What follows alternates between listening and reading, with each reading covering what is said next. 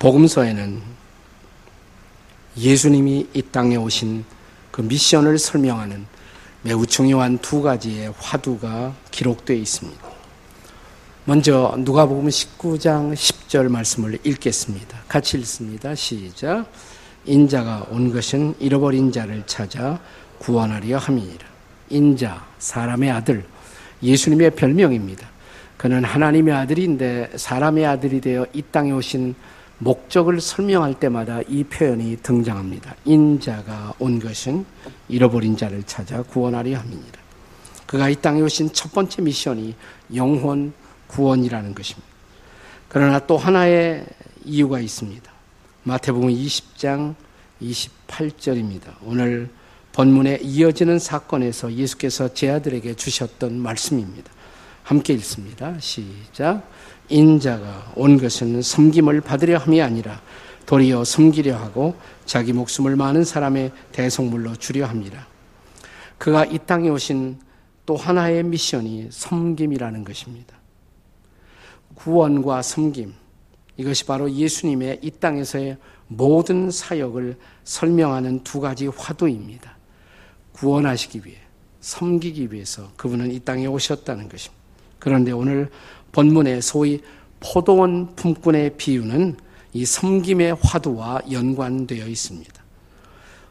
우리들의 섬김의 마당인 하나님 나라 포도원에서 우리가 섬길 때 언제나 문제가 되는 중요한 질문은 어떻게 섬길 것인가 라는 질문입니다.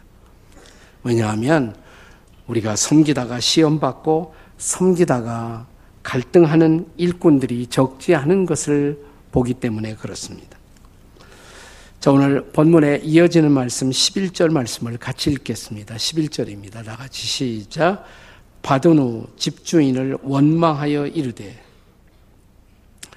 여기 원망했던 품꾼들, 일꾼들은 포도원에 아침 일찍부터 도착해서 일했던 사람들이었습니다. 새벽 일찍부터 혹은 아침 9시부터 여기 본문에 이스라엘 시각 3시에 그랬어요. 3시에. 근데 이스라엘 시각 3시를 우리 어, 한국 시간으로 이렇게 환산하려면 더하기 6을 하면 돼요. 그럼 이스라엘 3시는 우리 시각으로 몇 시입니까? 9시, 아침 9시. 그러니까 아침에 와서 일했던 일꾼들. 그들이, 그들에게서부터 이 불평과 원망이 먼저 시작되었습니다. 문제는 뭐냐면, 오후에 와서 일했던 사람들. 오후 3시라든지, 혹은 오후 5시, 그러니까 하루가 거의 마무리되는 그 시점에 와서 일했던 사람들이 아침 일찍부터 와서 일했던 사람들과 똑같은 일당 품삯인 한 데라니온을 받았기 때문입니다. 그래서 일찍부터 와서 일한 사람, 또 열심히 일했던 사람들에게서부터 먼저 원망이 또 complain이 불평이 터져 나오는 것입니다. 도대체 이들은 왜 원망하고 있을까요? 이들이 원망 없이 섬김을 실천하기 위해 가졌어야만 했었던 천국 백성의 의식, 섬김의 의식. 그 의식은 무엇일까요? 첫째로, 그것은 은혜 의식입니다. 은혜 의식. 따라서 하세요. 은혜 의식을 가집시다. 이렇게. 자, 은혜 의식의 반대는 뭘까요? 반대는 흥정 의식이에요. 흥정 의식은 버리고 은혜 의식을 갖는 것이 필요하다는 것입니다. 하나님 나라 포도원에는 항상 이 두 가지 다른 의식을 갖고 섬기는 사람들이 있다는 것입니다. 사실 오늘의 본문 포도원 품꾼들의 비유는 이런 말로 시작이 돼요. 1절이 뭐냐면 천국은 마치 이렇게 1절이 시작되죠. 천국은 마치. 그러니까 하나님 나라의 포도원에서 일하는 일꾼들의 의식을 설명하기 위해서 예수님이 이렇게 비유를 시작하신 것입니다.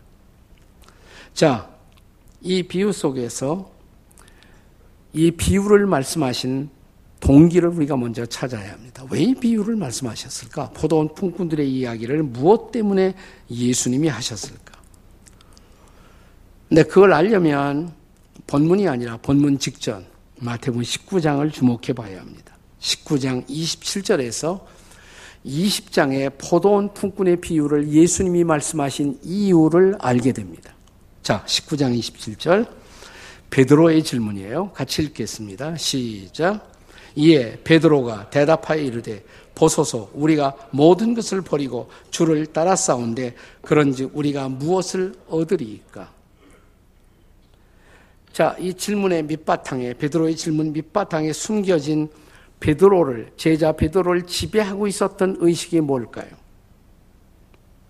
내가 모든 것을 버리고 주님을 쫓았습니다. 그물도 버리고 배도 버리고 또 내가 좋아했던 취미도 버리고 주님을 따라 나섰습니다. 그런즉 그 대가로 무엇을 얻을 수가 있습니까? 이게 바로 흥정이죠. 바그닝, 흥정. 내가 이만큼 일했으면 돌아오는 대가가 있어야 하지 않겠습니까? 자, 오늘도 동일한 의식이 저와 여러분을 지배하고 있지 않습니까? 내가 예수님을 따르기 위해서 나도 내 나름대로 그물도 버리고 배도 버리고 내 시간도 희생하고 가족들과 친구들과 함께 할 수 있는 즐거운 시간을 희생하고 지금도 주일날 교회에 나와 있는데 그러면 돌아올 대가는 뭡니까? 내가 무엇을 얻을 수가 있습니까? 이게 바로 흥정의식이다 이 말이죠. 그러나 그들이 망각하고 있었던 베드로가 또 다른 제 아들이 망각하고 있었던 것이 있어요. 그것은 포도원 일꾼회로의 부르심, 이 부르심이 은혜였다라는 사실이에요. 은혜. 자, 본문의 3절을 보시기 바랍니다. 3절 같이 읽습니다. 시작. 또 제3시에 나가보니 장터에 놀고 서 있는 사람들이 또 있는지라. 자, 그들이 포도원 일꾼 후 부름을 받기 전에 장터에서 뭐 하고 있었다? 놀고 있었다 그랬어요. 놀고 있었다. 근데 이 단어가 가, 반복됩니다. 반복이라는 것은 강조의 의도가 있는 것이죠. 자, 6절 말씀을 한 번 더 읽겠습니다. 본문의 6절 시작. 제 11시에도 나가보니 서 있는 사람들이 또 있는지라 이르되 너희는 어찌하여 종일토록 놀고 여기 서 있느냐. 그러니까 그들은 포도원 일꾼으로 부르심을 받기 전에 장터에서 뭐 하고 있었어요? 놀고 있었어요. 그게 바로 우리의 모습이라는 거예요. 우리의 모습. 여기서 논다는 것은 별로 의미 없이 시간을 낭비하고 있었다 이 말이에요. 그렇게 끝나버릴 인생을 주님이 불러주신 것, 일꾼으로, 포도원으로 불러주신 것, 그것이 은혜였다는 사실이에요. 네. 자, 이게 실감이 안 나십니까? 이게 우리 얘기 같지 않습니까? 여러분은 예수님의 부르심을 받아 주님 나라로 부르심을 받기 전에 놀고 있지 않았나요? 옆에 있는 사람들의 얼굴을 한번 보시겠습니다. 과연 과거에 예수님 부르심을 받기 전에 놀던 흔적이 우리 얼굴에 있었나 없었나 한번 옆에 있는 사람 얼굴을 보세요. 이렇게. 그리고 한번 물어보세요. 어디서 놀다 오셨습니까? 이렇게. 어디서 놀다 오셨어요? 저 부산 자갈치 시장에서 놀다 오셨는지, 목포의 해변가 시장에서 놀다 오셨는지, 영등포 시장에서 놀다 오셨는지, 놀던 흔적이 안 보여요? 네. 그렇게 놀고 있었던 우리를 하나님 나라로 불러주신 것, 그것이 은혜예요. 은혜의 의미가 뭐예요? 지난주에도 제가 말씀했는데요. 자, 은혜의 정의. 받을 자격이 없는 사람들에게 베풀어지는 하나님의 호의, 하나님의 사랑, God's favor. 그게 은혜예요, 은혜. 자, 여기 주인은, 포도원 주인은 그들을 꼭 일꾼으로 불러야 할 의무가 없었습니다. 단순히 일꾼이 필요해서 불렀다면 도대체 일꾼을 뭐 아침에 부른 건 이해가 되지만 오후 3시, 오후 5시, 하루가 끝나갈 무렵에 일꾼을 부릴 이유가 없잖아요. 뭐, 1시간, 2시간, 3시간도 부릴 수 없는 사람들을 왜 3시, 4시에 일꾼으로 부르겠어요? 꼭 필요한 것이 아니에요. 더군다나 이들을 불러 이른 아침부터 일한 사람들과 꼭 같은 품삯을 지불해야 할 의무가 포도원 주인에게 전혀 없었죠. 이것이 은혜예요. grace, 은혜. 받을 자격 없는 사람들에게 베풀어지는 사랑. 자, 우리가 이렇게 받은 은혜 중의 은혜, 가장 중요한 은혜, 구원의 은혜가 아니겠습니까? 자, 우리 중에 누가 구원받을 자격이 있어요? 로마서 3장 23절에 우리가 잘 아는 말씀이죠. 자, 모든 사람이 죄를 범하였음에 하나님의 영광에 어떻게 해요? 이르지 못한 상태. 그것이 우리의 상태예요. 죄인의 실존이었습니다. 더군다나 로마서 3장 10절에 보시면 의인은 없나니 하나도 없고 선을 행하는 자는 없나니 하나도 없었다. 우리는 의인도 아니고 선을 행하고 있었던 사람도 아니었다는 거예요. 하나님의 관점에서 볼 때. 그런데 우리를 불러 구원해 주셨어요. 하나님 나라 백성을 삼아 주셨어요. 이것이 은혜가 아닌가요? 자, 우리가 잘 아는 에베소서 2장 8절의 말씀을 다시 상기해 보십시오. 같이 읽습니다. 시작. 너희는 그 은혜에 의하여 믿음으로 말미암아 구원을 받았나니 이것이 너에게서 난 것이 아니요 하나님의 선물이라. 아멘이십니까? 만일 그 은혜가 아니었다면 그 은혜가 내게 오지 아니하였다면 우리는 어떤 상태에 있었을까요? 에베소서 2장 3절에 보면 이런 말씀이 있어요. 거기 마지막에 본질상 진노의 자녀다. 육체의 욕심을 따라 행하고 세상의 풍속을 쫓아 마음대로 살고 본질상 하나님의 진노를 피할 수 없었던 사람. 우리가 구원받지 못했다면, 은혜를 입지 못했다면, 우리는 여전히 하나님을 대적하고 하나님의 원수된 자리에서 살고 있었을 거예요. 지옥을 피할 수가 없었다. 진노를 피할 수가 없었단 말이죠. 그런데 구원받았어요. 놀라운 은혜죠. 그 은혜, 그 구원의 은혜, 그 십자가의 은혜, 그 은혜가 아니었다면 우리는 하나님 나라 백성도 못 되고 삶의 목적도 의미도 없이 자, 우리는 그냥 방황하고 있었을 거란 말이죠. 그런데 인생의 목적과 의미를 갖고 구원의 기쁨을 간직하고 영생의 소망을 갖고 날마다 찬양하며 감사하며 살 수 있었던 것 이것이 하나님의 은혜임을 고백하시나요? 그런데 우리가 그 은혜를 망각하는 순간 또다시 우리 안에서 원망이 올라와요. 불평이 시작됩니다. 더 채워주시지 않는다고. 더 나를 배부르게 하시지 않는다고. 더 높이 나를 띄워주시지 않는다고. 하나님, 그래도 예수 믿었으면 이만큼 해 주셔야죠. 이게 무슨 의식이에요? 흥정의식. 은혜의식이 떠날 때 흥정의식이 우리를 사로잡는 것입니다. 그리고 다시 불평과 원망이 시작되는 것입니다. 한평생 원망 없이 행복하게 주님과 주님의 나라를 섬기려면 우리에게 필요한 의식이 뭐라고요? 무슨 의식? 은혜 의식. 그렇습니다. 그리고 둘째로 필요한 의식이 있다면 두 번째로는 동력자 의식입니다. 동력자 의식. 따라서 동력자 의식을 가집시다. 동력자 의식의 반대는 뭘까요? 반대. 경쟁자 의식입니다. 자, 여기 본문의 포도원에서 이를 일찍부터 시작한 풍꾼들의 원망의 정체를 다시 살펴보십시오. 본문의 10절입니다. 10절에 먼저 온 자들이 와서 더 받을 줄 알았더니 그들도 한 데나리온씩 받은지라.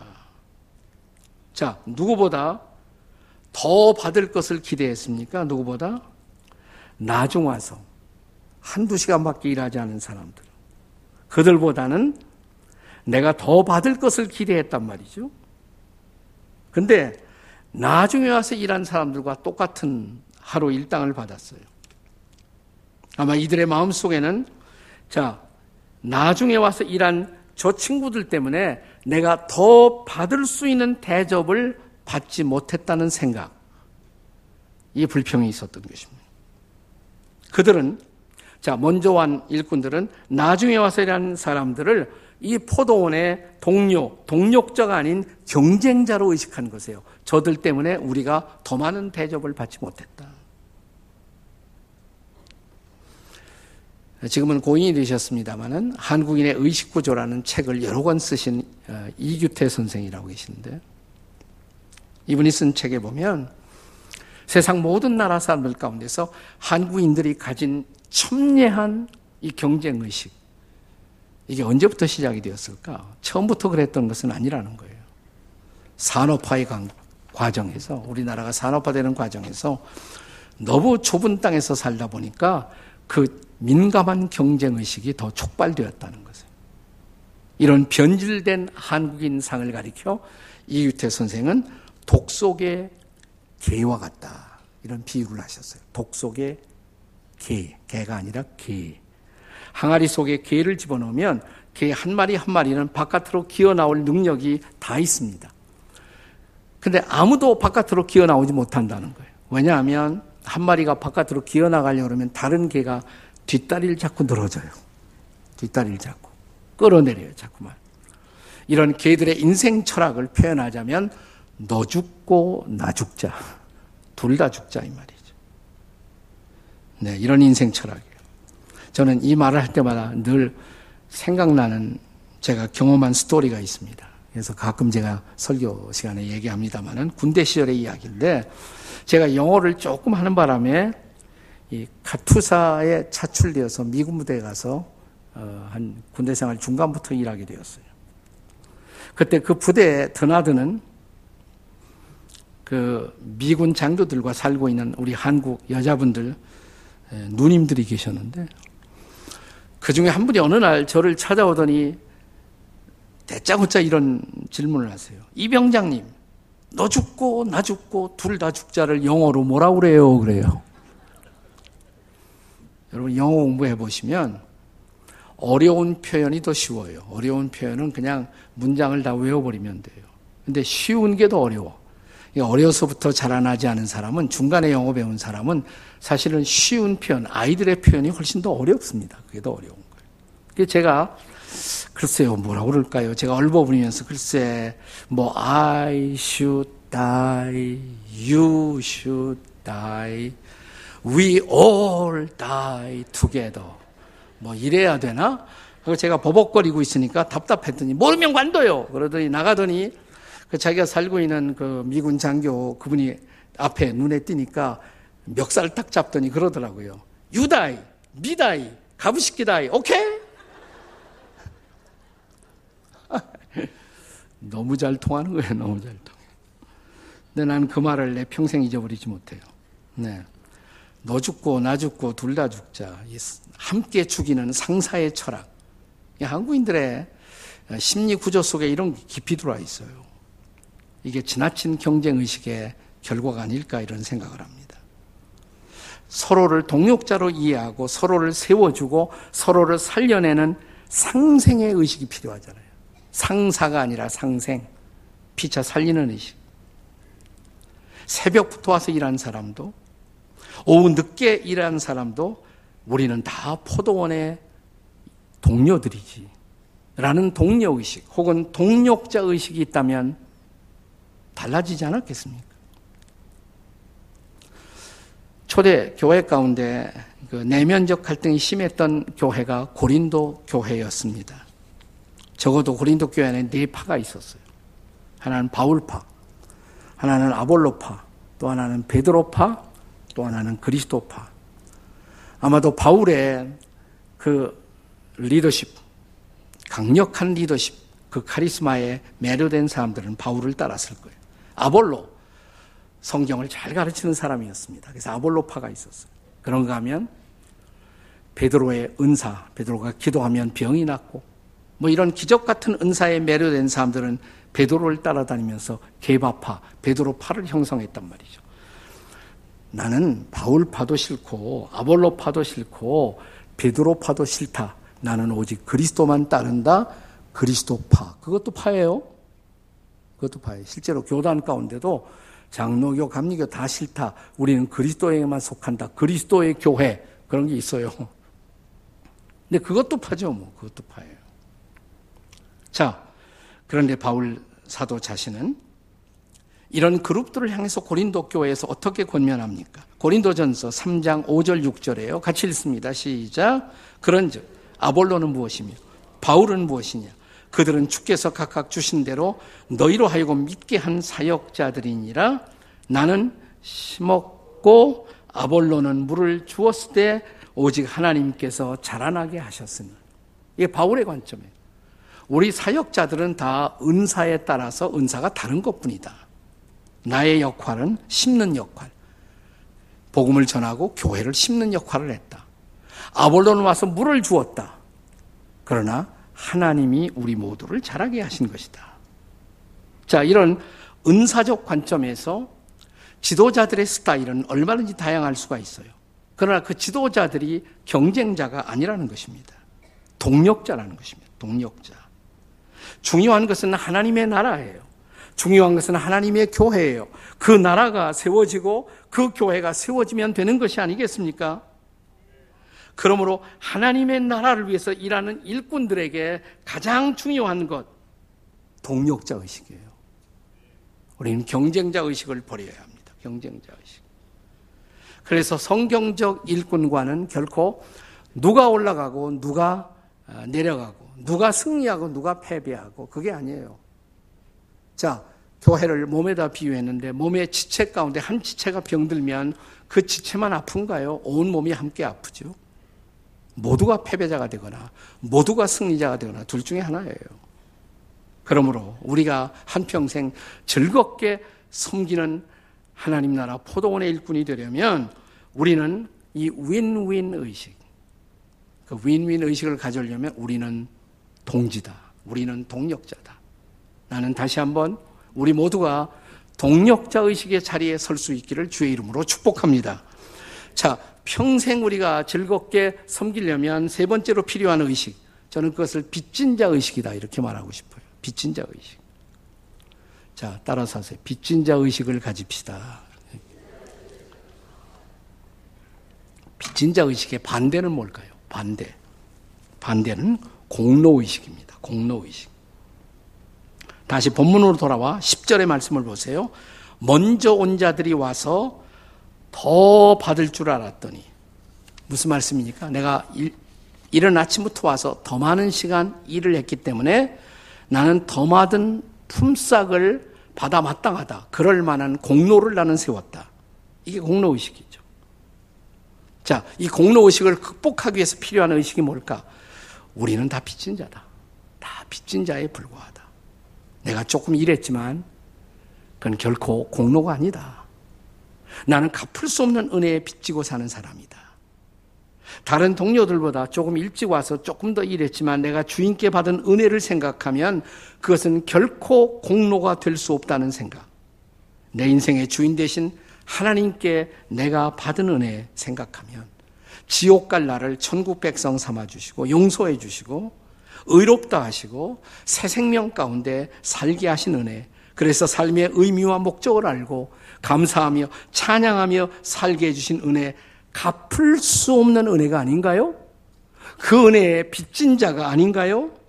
그 은혜의 빚진 자 의식, 그 의식이 지배한다면 우리는 공로 의식을 가질 필요가 없다 이 말이에요. 우리 한국교회 초대교회에서는 그래서 우리 선배들은 기도를 마무리할 때마다 옛날에 이런 기도를 많이 했어요. 공로 없는 이 죄인 예수님의 이름 받들어 기도하옵나이다. 혹은 예수님의 공로 받들어 기도하옵나이다. 공로는 예수님 공로밖에 없어요. 우리가 무슨 공로가 있겠어요? 부족한 저의 간증을 나누고자 합니다. 한평생 제가 자 자신을 일깨우기 위해서 다시 되돌아보는 저의 간증이기도 합니다. 들어보신 분도 있을 거예요. 제 도사 시절의 이야기입니다. 도사는 전도사의 준말입니다. 예. 제가 그때 모시고 있던 목사님이 미국 집회 가셨다가 미국에서 전화를 하셨어요. 이 전도사, 네.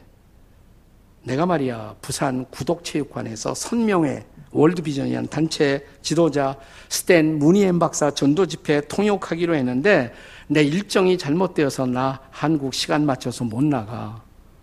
당신이 가서 내 대신 통역해. 아이, 목사님, 제가 할 수가 있을까요? 아, 할 수 있어. 염려 마라. 내가 전화 다 해놨으니까 당신 내려가기만 해. 상관의 명령이니까 부산 내려갔어요. 내려가니까 그 이제 집회 준비하는 분들이 있다가 저를 보고 막 그냥 아래 위를 쳐다봐요. 그때는 제가 지금보다 훨씬 더 볼품이 없었습니다. 몸무게가 50kg 조금 넘었고 완전히 젓가락 같았어요. 네. 계속 쳐다보고 그러더니 자기들끼리 웅성거리니 한 사람이 하는 소리가 내 귀에 들려요. 한숨을 쉬면서 한 분이 할 수 없지 뭐, 뭐, 시켜서 그분이 내려왔으니까 오늘만 시켜보고 아니면 내일 바꾸지 뭐. 뭐, 그래도 어떡해요. 저는 그냥 제 임무만 하면 되니까. 정말 긴장하면서 하나님 좀 도와달라고 제가 또 그렇게 큰 집회 전도사로서 처음 서는 순간이었어요. 수천 명 앞에 서게 되니까 떨리기도 하고 주님 도와달라고 은혜 달라고 그래야 제가 제대로 이 책임 감당하겠다고. 근데 딱 시작하는데 통역이 너무 잘 되는 거예요. 너무 잘 돼요. 못 알아들을 말이 하나도 없어요. 너무 잘 이렇게 통역이 돼요.